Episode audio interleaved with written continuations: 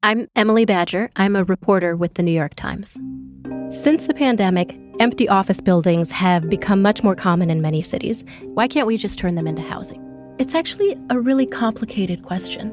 To answer this question, you have to find a developer trying to turn an office building into apartments, ride a rickety elevator to the 30th floor of a construction site to see the interior guts of a building finds an expert in incandescent light bulbs who can explain to you how they fundamentally change office buildings. And that's just the beginning of what you have to do.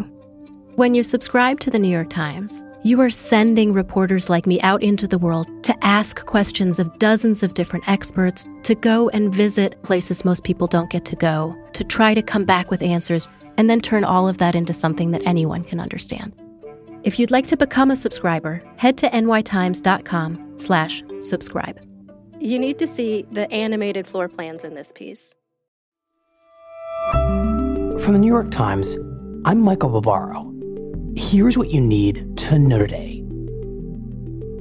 Roughly a year into the pandemic, the US death toll from the coronavirus is quickly approaching a once unimaginable milestone half a million deaths more Americans have now perished from COVID 19 than on the battlefields of World War I, World War II, and the Vietnam War combined.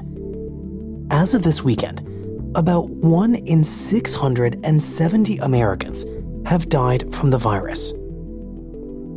And and so we're going to sign that declaration once it's in front of me, and God willing, it will bring a lot of relief to a lot of Texans. And so Thank you all so very much.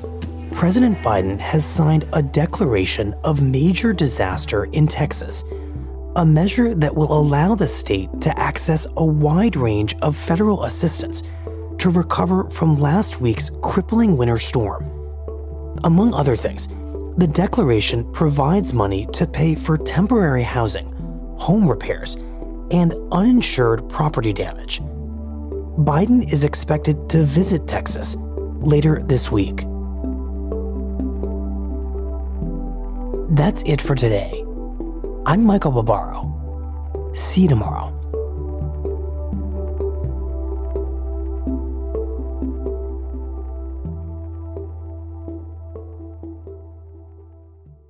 The less your business spends, the more margin you keep. But today, everything costs more. So smart businesses are graduating to NetSuite by Oracle. NetSuite is the number one cloud financial system bringing accounting, financial management, inventory, HR into one proven platform, helping you reduce IT costs, maintenance costs, and manual errors. Over 37,000 companies have already made the move to NetSuite. Backed by popular demand, NetSuite has extended its one-of-a-kind flexible financing program for a few more weeks. Head to netsuite.com/nyt. netsuite.com/nyt.